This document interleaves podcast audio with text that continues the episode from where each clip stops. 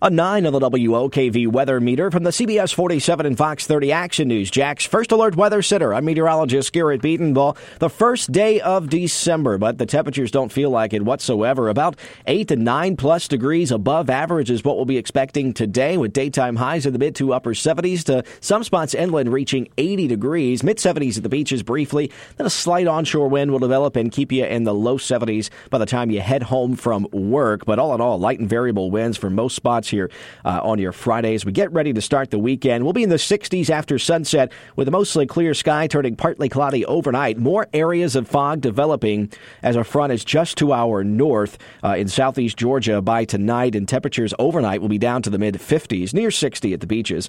Saturday and Sunday, the weekend finally here, partly sunny both days. Warm, though, on Saturday. Highs in the upper 70s, again about 9 to 10 degrees above average. An isolated shower possible with onshore winds developing by Sunday, but most spots remain dry. We'll be back down to the mid 70s. And then as we head into next work week, Monday and Tuesday, both days, a mix of sun and clouds with highs in the mid 70s on Monday, rebounding to the upper 70s on your Tuesday. The next big cool down doesn't look to be until next weekend behind a strong Arctic cold front.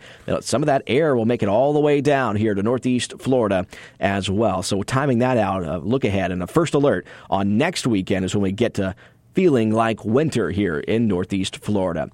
In the tropics, not much going on. Again, this is out of the hurricane season. Just to let you know, nothing brewing still in the Atlantic basin. Hope you have a great weekend. I'm First Alert meteorologist Garrett Bedenbaugh. See you today beginning at 5 p.m. for CBS 47 Action News Jax.